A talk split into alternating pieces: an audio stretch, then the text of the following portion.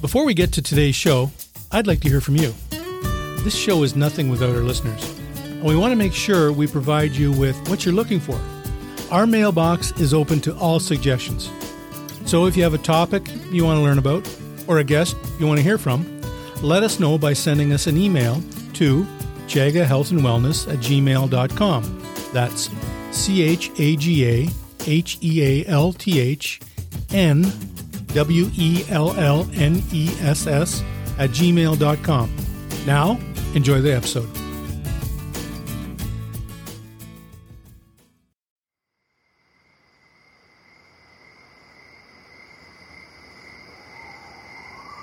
As the world gets louder and louder, the lessons of our natural world become harder and harder to hear, but they are still available to those who know where to listen.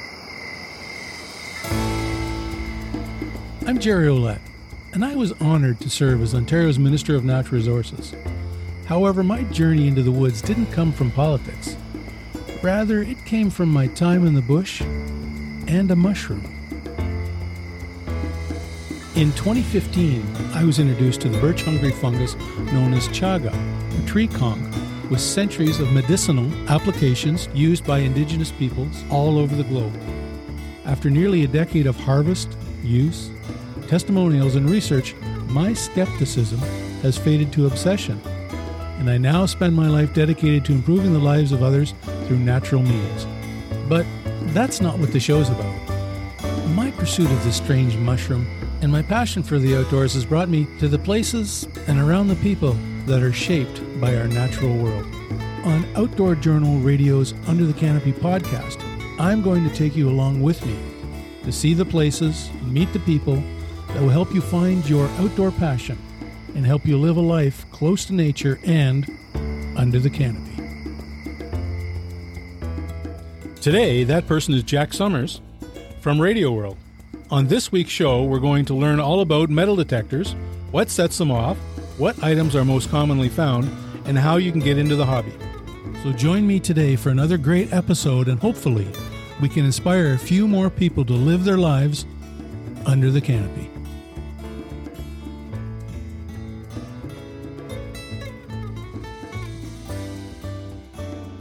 Welcome to the show, Jack. How's it going?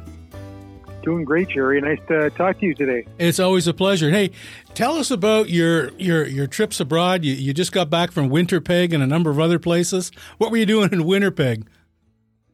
Well, I was dealing with metal detectors. Naturally, that's that's kind of what I do, and you know, metal detectors come in all shapes and sizes. And one of the areas that I am an expert in is security metal detectors, and uh, I take care of all of the NHL teams in Canada for their walkthrough metal detectors. So this week was Winnipeg. We breathed in, we did a little bit of repairs, a little bit of reprogramming, and lots of training. And lo and behold, everything was successful. And uh, we're just trying to make patron screening, the patron screening experience, much easier and better for everybody. Oh yeah, so and I've got uh, two sisters that live in Manitoba, so we get uh, through that way once in a while, and and been to Winnipeg a number of times. And depending on the time of year, it can be cold. I think it's what is it, minus forty out there today, something something like yeah, that. It was windy and minus twenty five pretty much for all of last week. Oh yeah, so when you do these these for the NHL teams and things like that, these metal detectors that that people walk through, like the stuff at the airports and things like that, do you do the the outdoor winter games for the NHL hockey stuff? Well, certainly if it takes place on Canadian soil, we are involved. Uh, recently, we had the outdoor game in Edmonton, uh, Calgary, and Edmonton at Commonwealth Stadium. Right. there was 65,000 people there, and mm-hmm. my team from Ontario and from Calgary uh, joined together and put up 102 walkthroughs for, for that event. Yeah, it was pretty exciting. So just a 102. That sounds like a lot to me, but that just, especially on an outdoor game, when you get that many people. Now I've been to the Commonwealth Stadium and watched the. Uh, at that time, it was the Eskimos, the Edmonton Eskimos, and the Calgary Stampeders play, and it's quite the uh, facility there, isn't it? It's actually massive, and, and it was filled to capacity. Um, the the venue was rocking. I, I can't uh, you know explain it any other way. It was absolutely vibrant, rocking, happy crowd. It was uh, cold. It wasn't crazy cold. You know, we've done uh, events in Edmonton and um, sorry, not Edmonton, but Ottawa, right, and Regina that were you know minus thirty at puck drop, and that's that's pretty crazy. But this wasn't so bad. Maybe minus eight, minus ten, you know, on October twenty seventh was was okay. So in and when you use these outdoor metal detector, well, these metal detectors there, they they work in those minus temperatures, no problem at all. Absolutely, yeah, that's what they're built for. Oh, okay. So how do they essentially, you know, what method do they operate, or how do they when those walkthrough ones? How do they work actually? Well, actually, whether it be walkthrough or be a you know a hobby or sport metal detector, it, it really is basically the same technology packaged many many different ways. And and it its sides or its walls are filled with uh, coiled antennas mm-hmm. that create a magnetic field, and the magnetic magnetic field is you know uh, makes a you know elliptical shape around the metal detector, and anything that passes through that metal detector right. will have a response if if it's metal, and it's measuring that response and analyzing it versus uh, size of the metals, mm-hmm. the hardness of metals, compositions of metals that would provide a return. So larger objects, large metal objects would provide a return that would need to be investigated by a security officer. Right. In other environments, um, whether that be a loss prevention environment, it would be much more sensitive, looking for smaller things. Mm-hmm. Um, you know, the same as prisons or, or other types of secured environments. Right. So the, with all the um, the metal hips and, and knees and shoulders and all that, I imagine that has a big impact on on those people going through. Does it not, or how does that it work? Really, de- it really depends on the era of those replacements. Um, you know, certainly we have the ability to discriminate against some metals, and the metals that are used in that typically do not set off metal detectors. Oh, they don't. Oh, really? So, so people at the airports and things like that, same thing. They, uh, you know, a shoulder, a new shoulder that just got done, or uh, people know that uh, my my brother-in-law with his knee and et cetera, et cetera. Same thing with them. Uh, it wouldn't set off a metal detector. It depends whether it's the joint or the pins, and it depends on whether they're going through a walkthrough metal detector, right? Or if it's the millimeter wave, it will it will show up as a different mass, and that's when they they would do a pat down, if, uh, you know, on detection at an airport, which certainly would be a little bit more sensitive of a setting than it would be at a hockey game or a basketball game or something like that. Right. Right. Yeah. Hmm. Interesting. And not only that, but uh, you do other areas as well. I think what you're uh, not only the NHL hockey, but what other kind of specialty services do you apply with those metal well, detectors? Well, of course, the security detectors go from soup to nuts, uh, and everybody can really understand that because they they see those environments. But the hobby detectors is is fascinating. Mm-hmm. Whether it be people looking for coin and treasure, or prospecting for gold, or scuba diving, there are metal detectors for each and every application, from entry level kids detectors up to uh, you know gold prospect prospecting detectors, uh, you know, in excess of ten thousand dollars. And uh, that whole world on its own is fascinating. So yeah, so tell us a bit about that um, handheld metal detector, where you know you see I see people in the parks and the beaches and stuff like that, all walking with metal detectors with earphones on and headphones on, I should say, and they're walking through and, and kind of just give us an idea. Like you, you just mentioned, I imagine the the high end would be the ten thousand um, unit. However, I imagine there are other ones as well. What's a what's an entry level one, and what do you kind of find with an entry level one, and where can you use them? Sure. Well, you know, the whole deal with treasure hunting has is you know it's not new. It's it's um, it's been around forever and ever and ever, and uh, I think that people have been seeking treasure in many different ways um, for many many many uh, years many years. And of course, uh, with the onset of technology, actually 60 years ago this year, April 1st, a gentleman by the name of Charles Garrett invented the first metal detector, um, commercially made, and and he was a, a treasure hunter a very famous treasure hunter and gold prospector himself, mm. um, and uh, built the legacy company that that you know survives today. Um, there are uh, people out there that uh, do it for recreation and for sport and, and to find stuff, and very few get rich, but certainly it's a great hobby. So, uh, beach detecting, we always see a typical stereotype that old guy walking down the beach with a metal detector and he never seems to find anything. Mm-hmm. Let me tell you, Jerry, they don't tell everybody what they find because all of a sudden everybody says, "Oh yeah, I lost that." Oh yeah. Right? So these people are finding gold rings, watches, expensive sunglasses, all the types of things that that people use uh, or wear out in the water. And right. you know, it, it's a great example. You know, you go from the uh, ten feet off the beach into the water, mm-hmm. and whether you're jumping around or throwing a football or jumping on a raft or just going for a swim, mm-hmm. of course your body shrinks and things fall off. Right. And typically, uh, once it's gone, it's very difficult to trace without you know a tool like a metal detector. Oh, well, I have to tell you, my metal de- detector story goes back to probably Oh, that'd that be the late 80s or early 90s? And I was up at a friend's place, Tudor Howard Davies, bless his soul. And we were out walking. He had 10 acres up north of Ottawa, uh, up near Almonte, Ontario. And I had uh, lost quite a bit of weight, which I need to do again, but uh, that's another story. And in, and anyways, we we're walking through and in the 10 acres, and it was in February, and the snow was fairly deep. And I look down and my wedding ring's gone. And I can't believe it. And I am in a panic now. So I was like, I don't know what to do. I had to head back. It was a Sunday. I had to get back to work. So I rented a metal detector from a local Stan's rental and went back the following weekend. And fortunately, it hadn't snowed. And I, through this 10 acre bush where we were walking and we were going, and I went through the same. I could find follow my route, and lo and behold, I found that ring.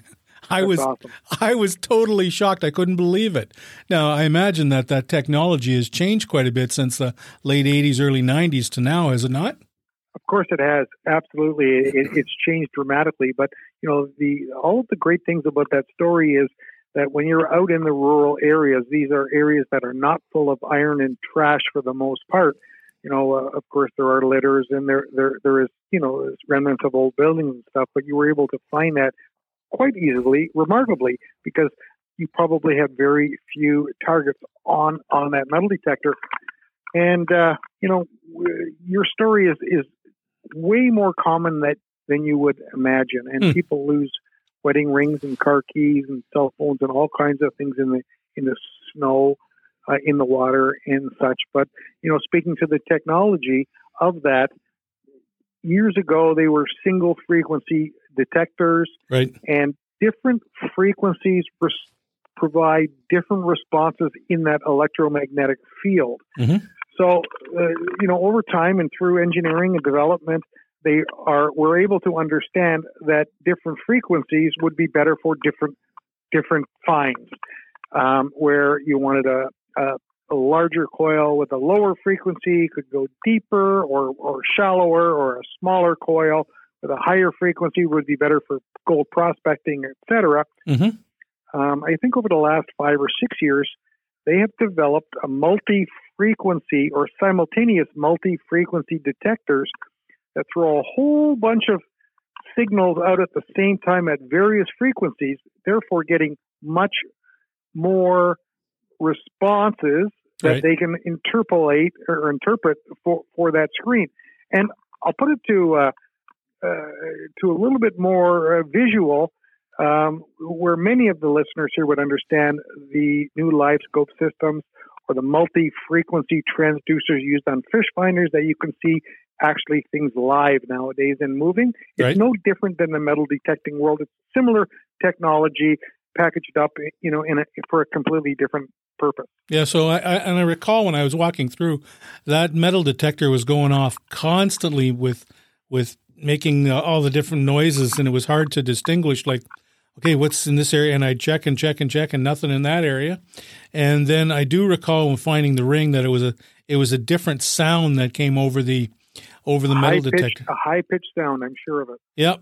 And it was certainly different than than the other ones. But so essentially, Jack, when you're dealing with this, um, the various detectors will to tell you the different types of metal. I'm assuming there will be indicators where there be there will be either visual or audio indicators. Okay. And every different type of metal would have a different VDI number, a different number, or a different sound. Okay. In a little bit of time, a little bit of training, a little bit of uh, watching YouTube videos, uh, lots of practice, and you're able to discern one from the other. Um, there is uh, certainly nowadays ground balancing that takes out some of the interferences. There are thresholds that are adjustable. There are iron discrimination features that avoid junk metals, mm-hmm. looking for more pure metals.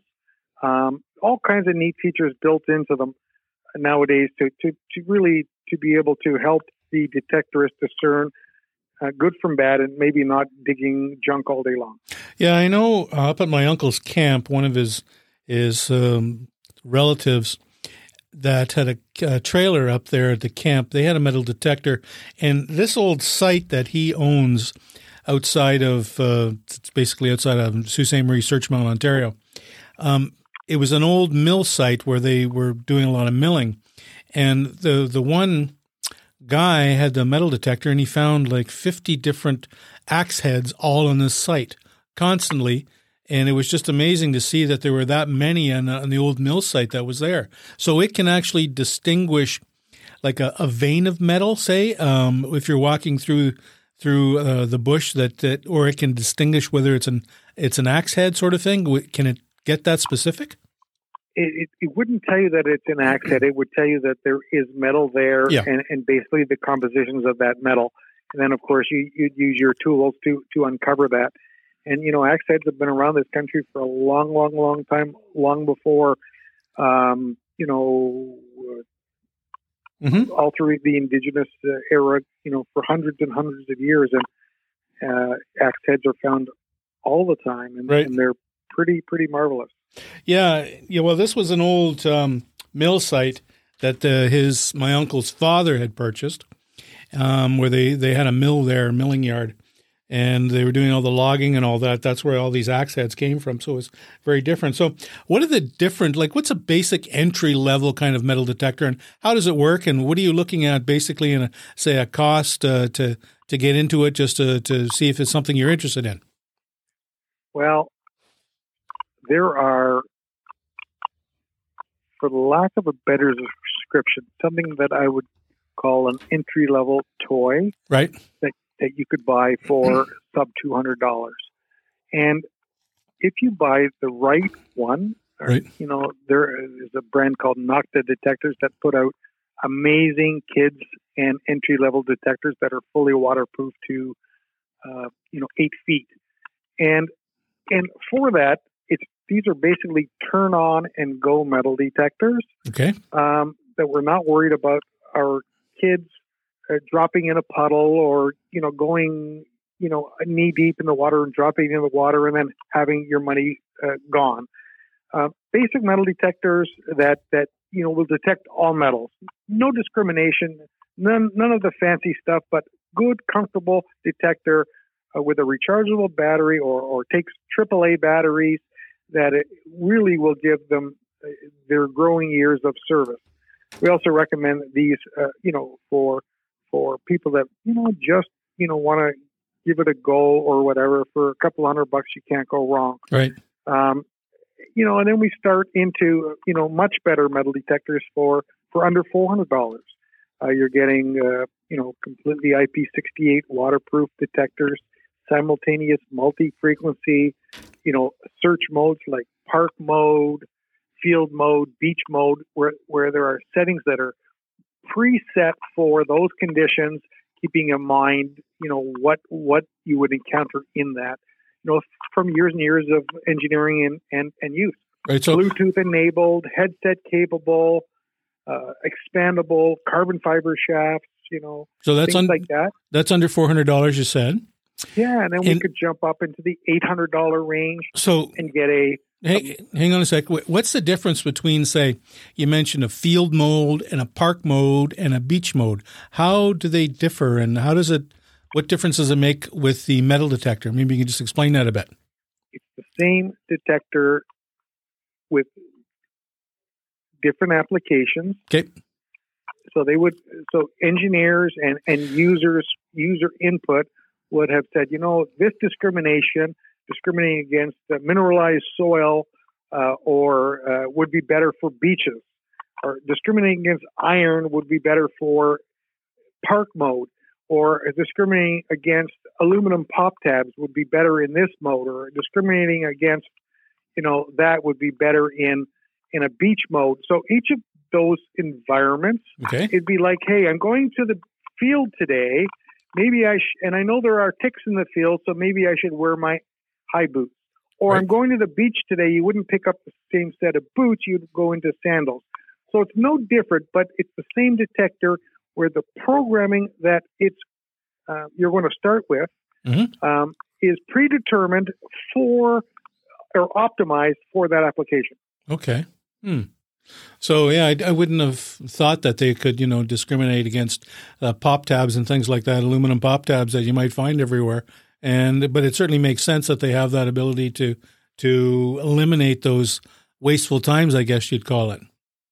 Absolutely, and in a, in a, in a situation that you are looking for your wedding ring, let's say, and that's all you care about today, that wedding ring, they're actually adjustable that you could wave another piece of gold over it, fine tune it to a point that it ignores everything except for that gold tone. Right. And when you said you were hearing all kinds of noises all over the place until you heard that that right true tone of your ring, right, it would actually it would actually really uh, in a heavier, junkier area help you with that response much faster as well. Mm.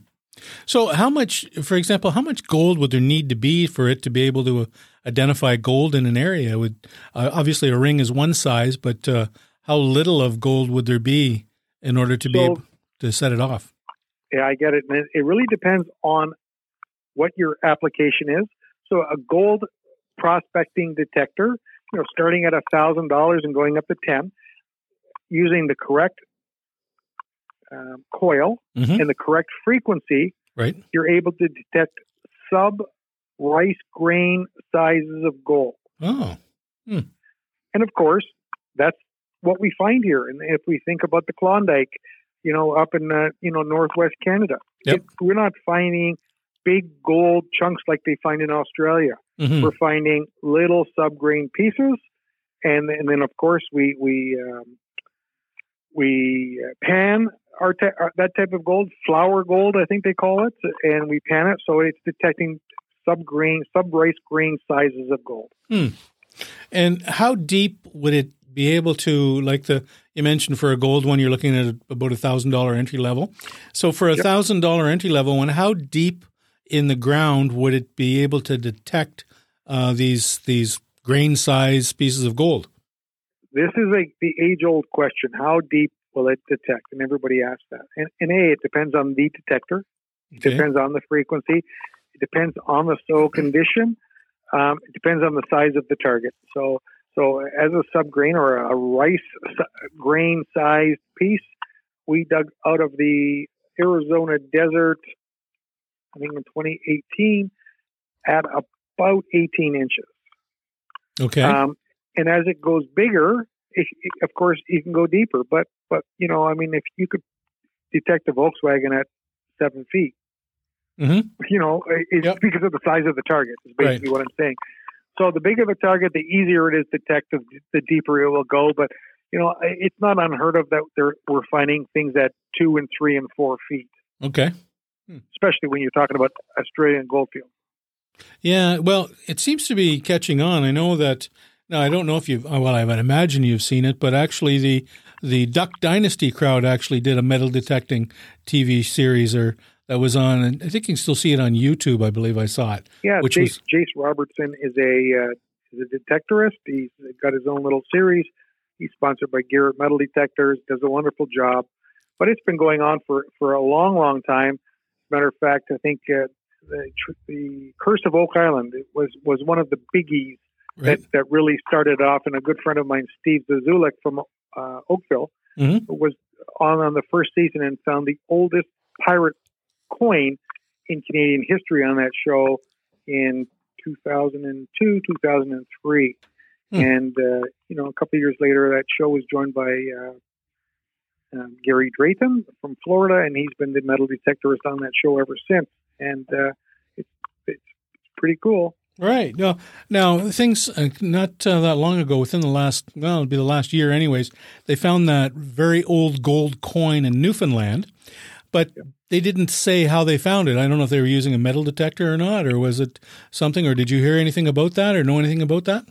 I can't speak onto that that specific incident. It, it doesn't ring any bells with me, but right. certainly it happens all the time. I mean, I'm I'm a little bit tuned into that world, mm-hmm. and and when they're finding things three and four and five hundred years old, yep. um, and, and older um, in Europe, because Europe has some crazy history, you know, whether it be the UK or whatever. Yes. I recently traveled to Istanbul, Turkey, and uh, that was an amazing place and uh, full of history. And we're talking, I, I stood in a building, uh, the Hagia Sophia, that was built in 422 AD. Hmm. And it was in a better shape uh, than the Sky Dome downtown Toronto. Yeah, it is amazing some of those things, and I know even things like the um, the cement used by the Romans is is it appears to be finally duplicated because it had been lasting for the thousands of years that it had been lasting. So those are the sorts of things that they kind of look in try to figure out. But so when when you're dealing with these metal detectors underwater, do they how do they do they operate the same? And and they, they you mentioned eight feet for entry level ones, but this this thousand dollar one for uh, you can detect gold with it. Do, do they work very effectively underwater? So the gold detectors would not be underwater detectors. Oh, they would not. Uh, not not per se, not the, the prospecting detectors would not be, but there are underwater detectors that certainly detect gold as well, because there are two different things. When we're talking about gold, we're, we're either talking pure gold, right? For, that prospect prospectors would be, or gold manufactured products like rings and necklaces and watches and bracelets, which are completely different animals, right? Because of course they're mixed with alloys and such. But those types of things any detector will detect 100% of the time. So the underwater detectors, you know, start at, um, you know, uh, three meters and four meters now and five meters okay. for for things that we would call submersible detectors. And then we go into underwater detectors, which okay. go up to 200 feet. Hmm. And, and realistically, there are very few, if no divers in, in, Canadian waters that would go below 200 feet. They wouldn't be certified. They don't have the equipment to do that. So, so but for snorkelers at 60, 70, 80 feet, of course, uh, they can go down for their 45 minutes or an hour at a time. Um, I think that uh, you probably know our good friend Brian um, from uh, from Oshawa. That that's a diver, and you know that's the type of thing that those guys would use for sure right. in that two thousand dollar range. Hmm. So, and now, just like uh, if you're walking through a stream um, and you had the, the, the gold detector, it would not work in the stream at all? The coils in the shafts would be waterproof. Okay.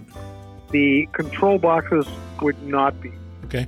Where on the waterproof IP68, the whole detector, including the control box, would be waterproof, you know, up to five years. Hmm.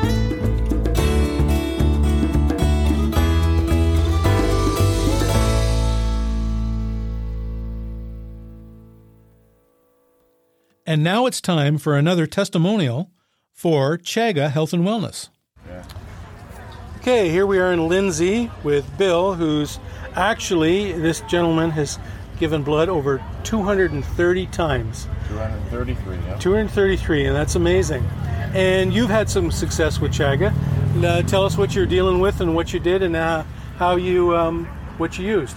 Well, I had mild uh, high blood mild high blood pressure. wasn't very really high, but I was on medication for a few years, right. and then I uh, quit drinking coffee and started drinking this tea, uh, the combination tea, the green and the chaga, Right? and uh, my medication is gone. Your My blood- medication's gone? gone. And you couldn't give blood during the other times?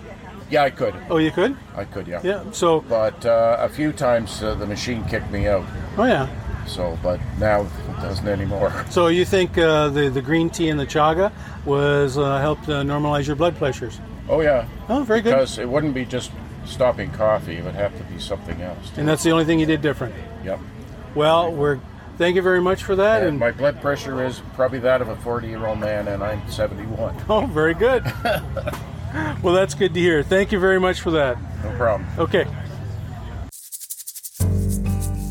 We interrupt this program to bring you a special offer from Chaga Health and Wellness. If you've listened this far and you're still wondering about this strange mushroom that I keep talking about and whether you would benefit from it or not, I may have something of interest to you. To thank you for listening to the show, I'm going to make trying Chaga that much easier by giving you a dollar off all our Chaga products at checkout. All you have to do is head over to our website, chagahealthandwellness.com, place a few items in the cart, and check out with the code CANOPY. C A N O P Y. If you're new to Chaga, I'd highly recommend the regular Chaga tea. This comes with 15 tea bags per package, and each bag gives you around five or six cups of tea. Hey, thanks for listening. Back to the episode.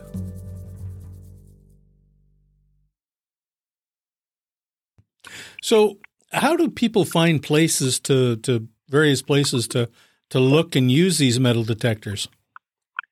Well, I think it starts with imagination, research, and thought processes. So I think a beach is a pretty common place and very easy to do. And then, of course, we have parks, and and you know, lots and lots of people use parks for different reasons and in different ways. Mhm. And some of them use it to play baseball or soccer or such. And there are people in stands that drop quarters and dollars and toonies and never be able, you know, never find them again. There are people running around that drop things. There are people that have indiscreet or discreet uh, affairs in bushes by trees that happen to lose rings and watches.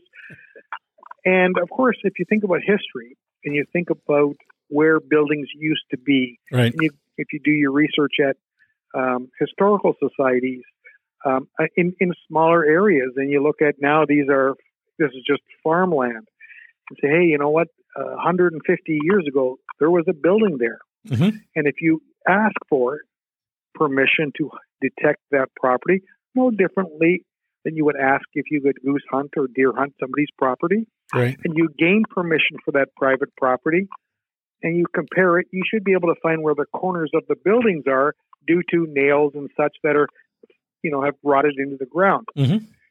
And then if you start doing grid searching away from that, you're, you're going to find things. Now, you know, 200 years ago, when people didn't believe in banks, Right. you'd be looking for a significant tree on that property. Hmm. And then, you know, there's the hundred year old oak tree. And if I took seven spaces towards the outhouse from that tree and dug a four foot hole and put my life treasure there, nobody will ever find it. Right. Well, those people used to only live to 30 and 40 years ago, Hmm. or 30 or 40 years old. Right. So if you did a grid patterns of, of those types of areas, it would. That you would find all kinds of things, and people are doing it every day. I I have a friend of mine that found Krugerrands on a field in southwestern Ontario, Oh, really? and uh, other types of things. People are finding them all the time, and not everything found is 1967 and newer. People are finding things from the 1600s, 1700s, 1800s, um, every day, all day, from April till October, November. I can remember when I was, um, well, it would be over 60 years ago, let's say, as a, a youngin, where we used to live, there was a, a bank where it looked like this company used to throw all its old materials, and I'm talking old wagon wheels and all kind of stuff like that. And I always thought that that would be a spectacular place to be able to go, somebody to go in with a metal detector.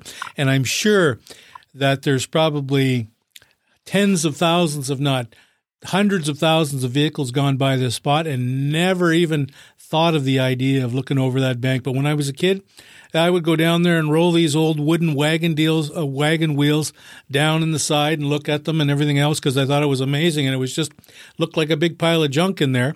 But probably by today's standards and with metal detecting, you might be able to find something of relevance. I, I agree 100%. And, and you know, even you know, you think of uh, how interesting would it be to ethically detect Camp X?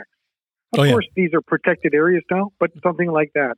And then just up on, like up in Port McNicoll, there was another very secretive, you know, uh, POW camp that we had there. And there's, there's, it's, it is about research and imagination and, and effort, right? And Yep. not everybody wants to do the research and not everybody wants to make the effort, but the ones that do, um, you know, usually score the, the biggest finds. And as long as you're, you're doing it ethically, Mm-hmm. restoring the earth to what you found, and perhaps finding something of historical significance, that you make sure it's checked out by a museum or or such. Then then why not enjoy it? Yeah, I would think old maps, if you could find old maps available as well. Because when I was young and uh, as well, I used to love old maps, and I've got all kind of old historic maps that that go back to 1800s and things like that. That would be old sites where things took place then that are no longer there anymore. You know, absolutely. And then you know there are other people that break off and and and do types of things. Uh, rock hounds. You know, there's all kinds of rock hounds and of people out there that live in this world, and their thing might be meteorites. And, and you know, there's no better way to determine a, a meteorite than, than than a metal detector as well. So I was just going to ask you about meteorites and and when how do meteorites differ, how can you set your settings for meteorites?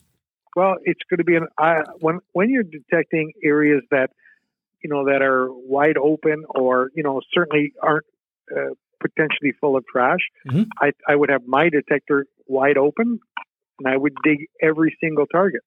And and you know you, you, I don't think you're going to discriminate towards a meteorite, maybe maybe against it, but you know you're going over a rock and it's creating a crazy buzz Mhm. on your detector Right. uh, then you have to use your you know your other senses to determine what that is and, and high likelihood of you know of it being a meteorite um, hot rocks are another thing that happen as well right Well, yeah, because there's there's some plates. I recall one is Meteorite Lake. That uh, I imagine it's called that because it was established as a result of a meteorite. But how would you get into a, a body of water like that to determine? And I don't know how deep it is, but I know of other spots that are not that deep that uh, appear to be perfectly round in shape and no reason for them to have that kind of configuration that would be fairly shallow that uh, chances are would be a meteorite somewhere in there. yeah I, I don't disagree and again research interest hobbies and pe- people are creative mm-hmm. Yeah. So, so when what kind of tools do you need, Jack, in order to be able to to be able? So you've got your metal detector, but what else do you need to carry with you or get when you start your in your metal detecting voyage? adventure. Yeah, sure. Yeah. So uh, the metal detector being, you know, the base of it, it, it what we're going to do is be able to d- detect uh, an area or a target in an area, let's say the size of a dinner plate. You know, we have a nine inch area here that we know that there's a target. And with a shovel, whether it be a, a long shovel or a, a hand digging tool, you have the opportunity to make a real mess Mhm. if you're not if you're not careful with what you're doing. So so what we uh, do ethically, uh, we train people. We talk about big digging a plug. So you dig that plug around the size of the pie plate, and you know six to seven inches deep, and you pull it out as one piece. Mhm. And then we have something called a pinpointer, which is a small handheld metal detector that kind of looks like uh, a carrot, for a, for lack of a better description Right. and you move that around the plug itself Mhm. and within the hole to find that target within that space Hmm. without having to dig forever and ever and ever and ever. Right. And that itself will, will cut down your time and your lack of damage to that property as well. So once you've found that with your pinpointer and you've dug it with your shovel or your your your hand digging tool. Mm-hmm. You flip the plug back over, you tamp it down nicely, and nobody should ever know that you were in that spot. So a pinpointer, a must. Right. Some type of a digging tool, a sharp digging tool. We have them with uh, serrated edges so they can nicely cut out, uh, you know, any plant roots or whatever without creating, uh, you know, any major damage. Right. Um, a digging tool if you're in the forest, a hand tool if you're in a park, and uh, maybe a little carry bag with you so you can have your finds in it, but also we have an ethical responsibility to remove the trash that is found and dispose of it properly rather than leaving the place worse than when you got it. Mm. Actually, my son got me a it would be a pinpointer for Christmas, and it uh, it's kind of like the size of like a I don't know more like a hand blender if you know the type, what I'm referring to. Sure. Yeah. Yeah, and that's exactly what uh, that he picked me up, which was kind of interesting. I don't have a metal detector, but he thought it would be kind of neat to have one of these. So I've got yeah. part of the tools. What kind of what kind of price range do pinpointers uh, run at, Jack? They run from a one hundred to two hundred dollars. Okay. And you know, I think at the low end, you're getting something that does a, a basic job.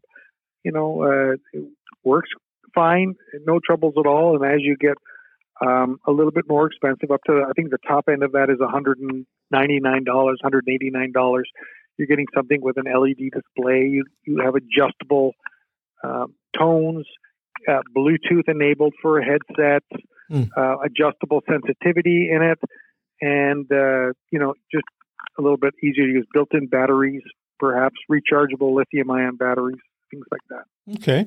So, and uh, on these these, I'm assuming that all the metal detectors run on batteries. And because you mentioned some, um, what was it, AAA batteries, I think, for the, the yep. kids' entry level ones. How long would a, a battery charge last on, say, um, the, uh, the the mid range one? I think you mentioned four to eight hundred dollar ones. That would uh, be able to? Would that be enough to do a like uh, I don't know five acre park sort of thing, or how long would the batteries last? Well, again, uh, space has got to do with time because I don't think you're going to knock a five acre park off in a day for sure. Um, maybe maybe a week, but today's technology, the, the high mid to high end units are all using lithium ion batteries, rechargeable batteries. So those are the best composition, the longest lasting. So from a full charge, you're going to be able to bring it down to within, you know, five percent of capacity, where you know, older technology, uh, NiCads or nickel metal hydrides, 50% capacity and they're done, right? So mm-hmm. the, the lithium ion battery is much better, faster charging, lighter weight, um, better performance. And I'd be thinking that you should get the best part of a weekend out of a charge. Oh, okay. However, you know, I mean, if you're putting six, seven, eight, nine, ten hours in a day and you have a, a good use and you plan to going tomorrow, are you going to eat somewhere and you're going to sleep somewhere. So make sure that you either have an ability to charge it, whether, you know, just like you would with your telephone, or you have a spare battery that you can just pop in and, and go for the next day. Um, AAA's uh, in the lower end detectors, uh, you know, mid to low end detectors are also pretty good, and those are really easy to change out, whether it be three or four AAA's or double A's. Let me say double A's. Right. Um, that you you know you carry those out. People that have detectors like that usually do a Costco buy of 487 batteries, and that lasts them a year, right? Right. So the, these lithium ones, how big is, is it? A pack? Is it a, is it specific to the to the um, the metal detector itself, or is it uh, just lithium ones that you, you can buy in a regular store? Yeah, these are built in because of the need for these batteries or these units to be completely submersible. Right. These are built in proprietary packs that are within the sealed housing because of course we we need to ensure that we do not have any ingress of water that is going to lead to shorts or corrosion. Mhm. Hmm. Okay.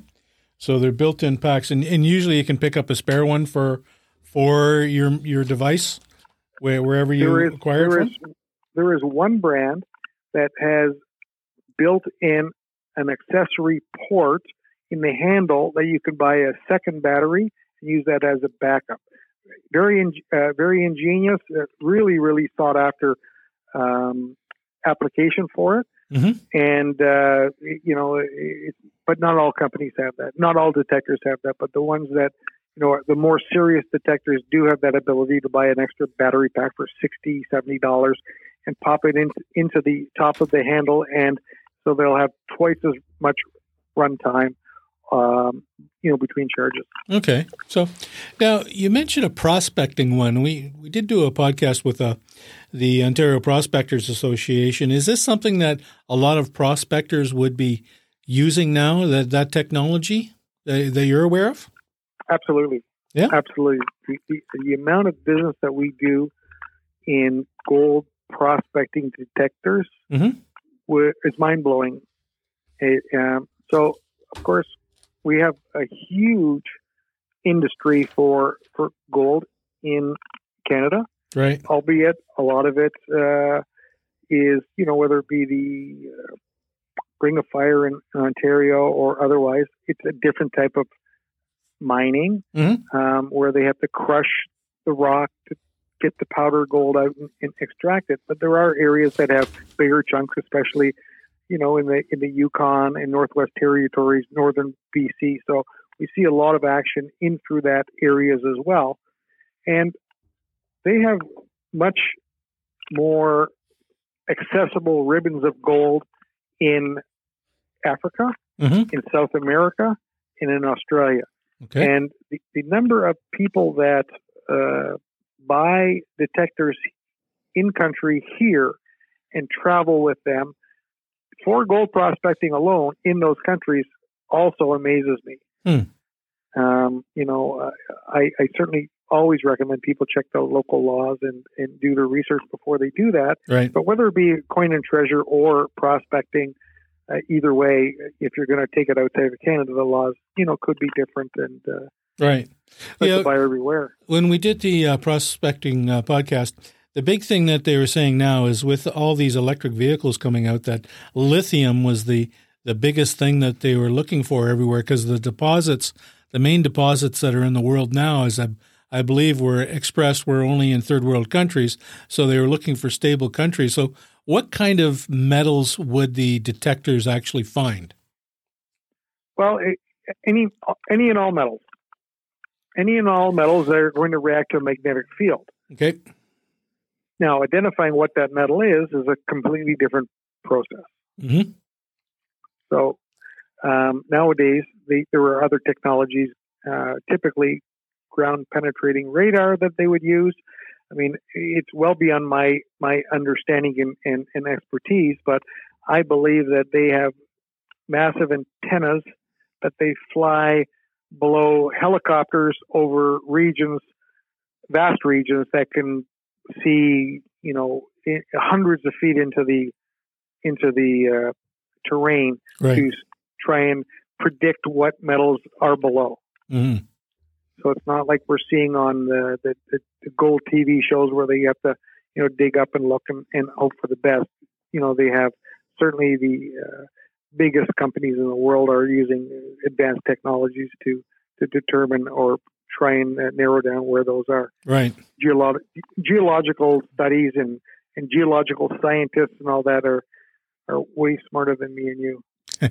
yes, I, I, have a number of. Uh, I've had a prospecting license for over 25 years, and certainly have seen a lot of those geological maps that they talk about that uh, look very, very unique in the formations of all the soil and the the the rock configurations there, and it looks it looks amazing. And one of the places you can see a lot of that stuff on is the the um, Ontario Ministry of Northern Development and Mines, and the mine site gives you a bit of a breakdown on all those those maps and gives you vein runs. I know one of my friends actually they were looking for the gold vein that was out of Timmins and running west about an hour and a half or so west of Timmins that they were following this, what they anticipated was a potential vein so that uh, they were looking at. But those are other things and other methods that uh, don't fall into the, the handheld metal detectors. That's for sure. and I, I, think there's another vein similar to that in the Madoc region. Yes.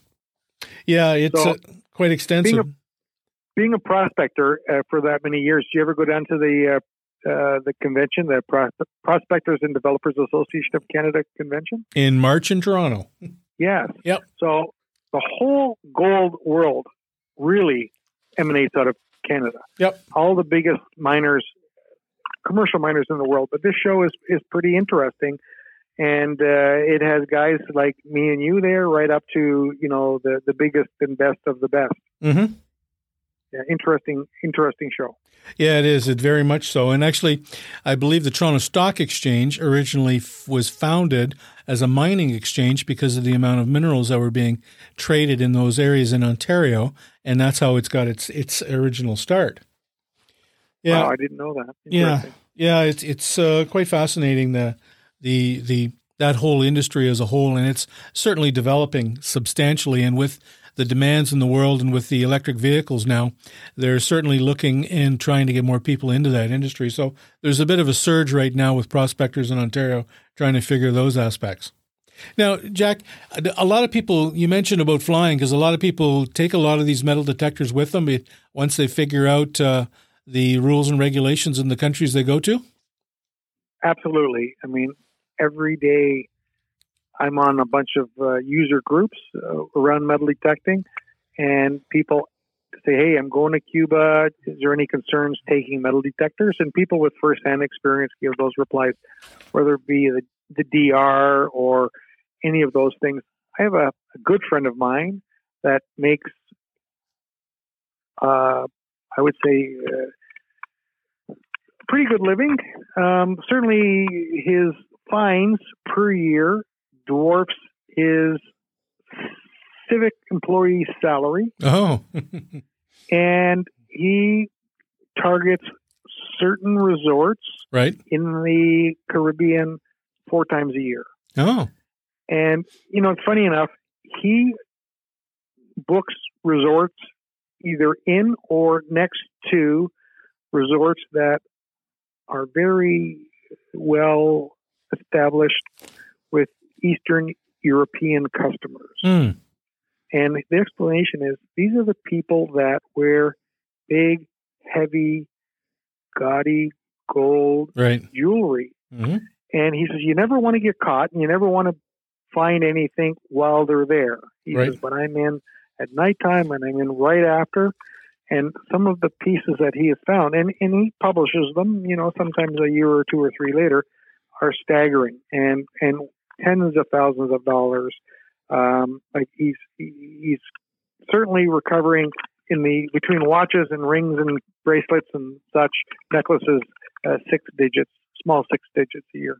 Wow, that's amazing. Yeah, I, I imagine. Yeah, that's uh, it was surprising when I was in Egypt.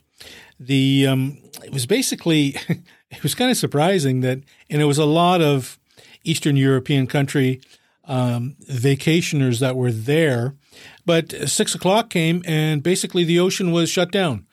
Yep.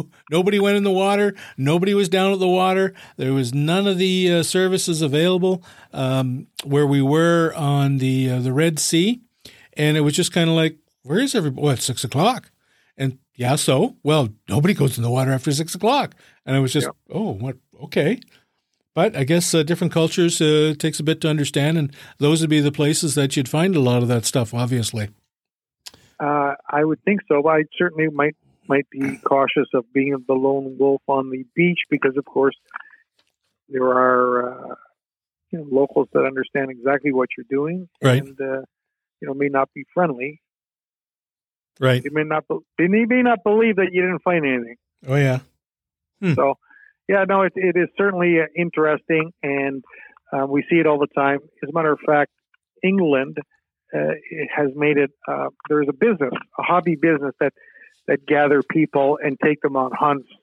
Um, it's pretty, pretty, very, very popular, and it's the rules there are much different. Where you can go on a hunt with permission. Now it's paid permissions. They're right. paying farmers to hunt their land, but these are organized uh, trips, and you go. And uh, but what you find, you have to turn over to uh, the historical society, and it sits, it gets evaluated, and they'll tell you whether they want that piece for a museum or not. Hmm. If they do, they say, hey, you know what, this is worth fifteen thousand dollars, and we want it for the museum. They will compensate you for that. And if not, they'll say, hey, it's worth fifteen thousand dollars, but we don't need it. We have three already. Then you you get to claim it. You know, six Hmm. months later or a year later or whatever that is. Right. So that's kind of interesting the way they do that as well. Yeah. So essentially, what does somebody need to do, Jack, to, to get started in in the, the handheld metal detecting prospecting um, hobby? My suggestion would be to jump in the car and come and visit us at Radioworld or look at our website, radioworld.ca. Okay. Look under metal detectors, do a little bit of research, phone us, have a conversation with one of our experienced people on the phone and, and understand. We have uh, user groups. Uh, if you're on Facebook, the Toronto Metal Detecting Club is a club that I manage. Uh, we have, I don't know, uh, a thousand members, wonderful people, very sharing group to ask questions, experiences. We have big events that we host usually every spring at Woodbine Beach Park. Mhm. Uh, YouTube is full of metal detector videos. Uh, TikTok nowadays, uh, whatever the case may be. But uh, you know, have fun, enjoy it. It's a hobby. Um, if you think you're interested in it, then then do a little research. It's winter. Everything's going to be frozen for another three months. There is lots and lots of time to watch videos and to talk to people. All right, Jack. Now you mentioned, but just how do people get in touch with you to, if they want more information? Again, you mentioned a bit of it, but if you could Yeah. just kind of give us a an overview again of how they can reach out and talk to you and get more expertise. Absolutely. So they can start off by looking on the website at radioworld.ca, or they could visit the store at Radioworld at Highway 400 in Steeles. Uh, those are the best two ways, and we have a whole bunch of people here at the store that is happy to talk metal detecting as long as you need it and give you all of the best information. Well, thanks very much for being on the podcast, Jack. We very much appreciate it, and we hope that uh, you, uh, you know, you get a chance to to get out and and spend some time. Obviously, if you're part of this large club in Toronto, you must have some time uh, to manage this uh, this this metal detecting club you mentioned. That uh, you must be able to enjoy it out there. I sure do. I, I'm a people person, and I, I really enjoy interacting with others. And thank you, Jerry. Really great to talk to you today. And uh, good luck. And uh, we love your your podcast. Thanks very much, Jack. Very much appreciate that. Have a great day. Yourself as well. Take And care. yeah, now that's Jack, and we certainly learned a lot about metal detecting and that industry as a whole and the options that are out there. And it's just another way that you can enjoy your time in the outdoors and under the canopy.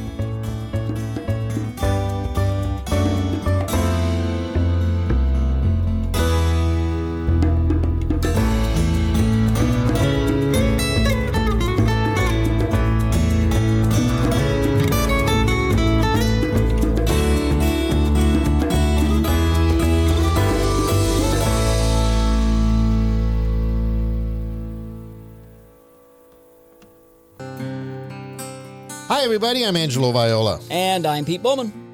Now, you might know us as the hosts of Canada's favorite fishing show, but now we're hosting a podcast. That's right. Every Thursday, Ange and I will be right here in your ears, bringing you a brand new episode of Outdoor Journal Radio. Hmm. Now, what are we going to talk about for two hours every week? Well, you know there's going to be a lot of fishing. I knew exactly where those fish were going to be and how to catch them, and they were easy to catch. Yeah, but it's not just a fishing show. We're going to be talking to people from all facets of the outdoors, from athletes, all the other guys would go golfing. Me and Garth and Turk and all the Russians would go fishing. To scientists, But now that we're reforesting and letting things free, it's the perfect transmission environment for Lyme disease. to chefs, If any game isn't cooked properly, marinated, or you will taste it. and whoever else will pick up the phone. Wherever you are, Outdoor Journal Radio seeks to answer the questions and tell the stories of all those who enjoy being outside. Find us on Spotify, Apple Podcasts, or wherever you get your podcasts. How did a small town sheet metal mechanic come to build one of Canada's most iconic fishing lodges? I'm your host, Steve Niedzwicki, and you'll find out about that and a whole lot more on the Outdoor Journal Radio Network's newest podcast, Diaries of a Lodge Owner. But this podcast will be more than that. Every week on Diaries of a Lodge Owner, I'm going to introduce you to a ton of great people, share their stories of our trials, tribulations, and inspirations. Learn and have plenty of laughs along the way. Meanwhile, we're sitting there bobbing along trying to figure out how to catch a bass. And we both decided one day we were going to be on television doing a fishing show. My hands get sore a little bit when I'm reeling in all those bass in the summertime, but that's might be for more fishing than it was punching. You so confidently you said, "Hey Pat, have you ever eaten a drum?" Find Diaries of a Lodge Owner now on Spotify, Apple Podcasts, or wherever you get your podcast.